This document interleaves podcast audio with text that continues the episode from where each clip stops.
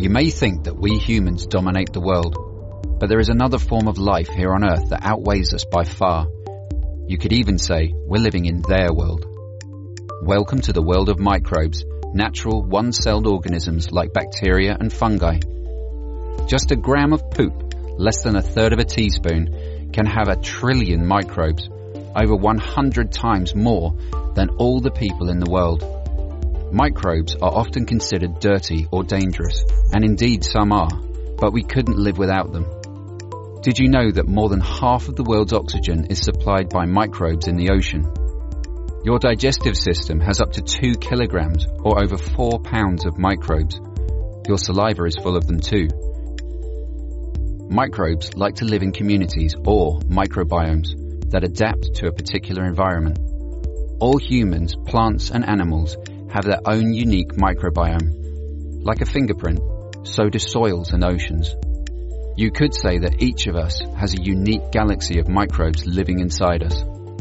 Researchers are just beginning to investigate microbes and entire microbiomes to see how microbes interact with each other. We know that microbes sometimes compete with each other. For example, some have evolved special tricks to fight off competitors who want the same space. This is how some probiotics work. Microbes also sometimes help each other. They can provide nutrients for each other or for a common host like a plant root. Microbes can also interact with the environment around them. Just one example is when microbes break down dead plants to keep nature clean. Microbes are useful. People have used microbes for centuries to make bread, beer, yogurt, cheese and other foods. Today, the biotech company Novozymes produces microbes for a wide range of industries globally. Novozymes is the company in the world with the most patents on microbes used commercially. In agriculture, these microbes help farmers protect crops and increase yields with less chemical pesticides. They help livestock stay healthy with less antibiotics. In water treatment, these microbes help produce clean water in wastewater treatment also in shrimp and fish farms with less chemicals.